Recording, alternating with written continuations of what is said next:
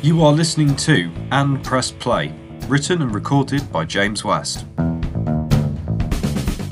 Hello, and welcome back to And Press Play. The song I'm reviewing today is Love It If We Made It by the 1975, taken from their album A Brief Enquiry into Online Relationships.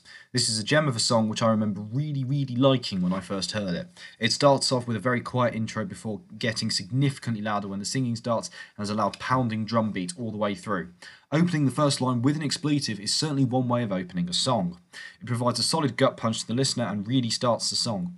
Lyricist Matty Healy described this song as a response to all the crazy things that have happened in this world, and in my opinion, he does a superb job. In the first verse alone, he touches on the problems with race that are present in America, fake news, misinformation, how it is all being used with mainstream media and the rest of rest of the things.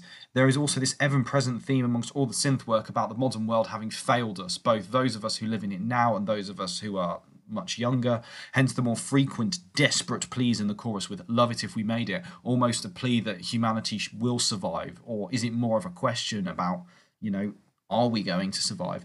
Verse 2 continues with the same pounding synth work and touches on further subjects like the drowning of refugees and drug culture. The song then takes a very, very anti Trump turn towards the end with kneeling on a pitch referring to the NFL protests, and other lines in the final verse being tweets or statements that Trump has made, which makes it all the more scary.